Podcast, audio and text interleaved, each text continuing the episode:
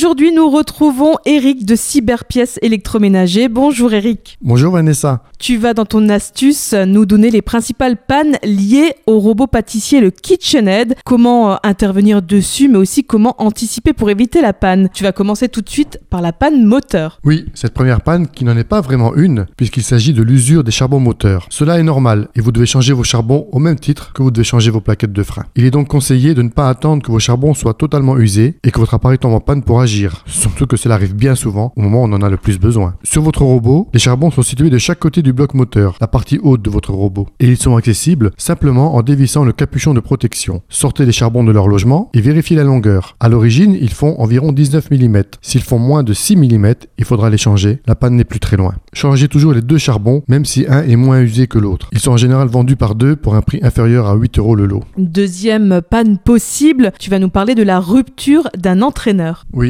l'entraîneur, qu'on appelle aussi le, le coupleur, c'est la pièce mécanique qui relie directement le moteur avec le blender. Il est composé en général de 6 dents qui viennent prendre le dessous du couteau pour faire tourner celui-ci. C'est également une pièce de sécurité. En effet, en cas de blocage du couteau par un ingrédient, les dents sont prévues pour se casser et ainsi ne pas risquer d'endommager le moteur. Alors pour ne pas vous retrouver en panne pendant que vous êtes en train de préparer une recette, pensez en avoir toujours un ou deux d'avance chez vous. D'ailleurs, on les trouve très souvent vendus par lot de 2 ou 3. Chez Cyberpièces, nous fournissons également la clé qui permet le démontage. Celle-ci a une dimension spécifique à la taille de l'écrou qu'elle doit tenir et l'épaisseur très fine de la clé permet de passer en dessous de l'entraîneur. Attention de ne pas oublier, il s'agit des pas à gauche, donc inversé par rapport au serrage traditionnel. Vous trouvez d'ailleurs des vidéos de montage et démontage de cet entraîneur sur notre site internet dans la partie astuces. Et on va voir une dernière chose. Cette fois, tu vas nous parler de l'usure d'un pignon moteur. Oui, c'est une roue pignon qui a 23 dents qu'on trouve à l'intérieur du moteur cette fois-ci. Et en cas où l'appareil a trop forcé, c'est ce pignon qui va s'user. Il est possible de ne changer que cette roue dentée, mais ça implique un travail assez minutieux et fastidieux. Par contre, on peut trouver le bloc pignon complet. C'est très facile à changer et à ce moment-là, on part avec un ensemble complet neuf. Ces deux pièces sont toujours disponibles à notre comptoir de pièces détachées. Mais dans ce cas-là, il faut aussi prévoir de remplacer la graisse à l'intérieur du bloc moteur. Il est important de prendre une graisse prévue pour votre appareil KitchenAid. Un pot de 50 grammes suffit pour faire un apport après un démontage. Si la graisse est très noire ou épaisse, il faut la changer en entier. 200 grammes seront nécessaires pour cette intervention. Alors Eric, comment on peut faire si on a besoin d'un coup de main pour euh, démonter son robot finalement? Alors nos techniciens sont toujours disponibles pour vous aider effectivement dans la recherche de la panne, mais on peut aussi trouver sur internet et principalement sur Facebook des sites d'entraide. Je vais par exemple en citer un qui est dépannage et réparation robot KitchenAid. Ils vous aident à démonter, ce sont des amateurs, mais qui sont toujours très présents et très très disponibles pour vous aider à démonter et remonter votre appareil. Et vous pouvez évidemment retrouver toutes les pièces nécessaires à votre réparation sur le site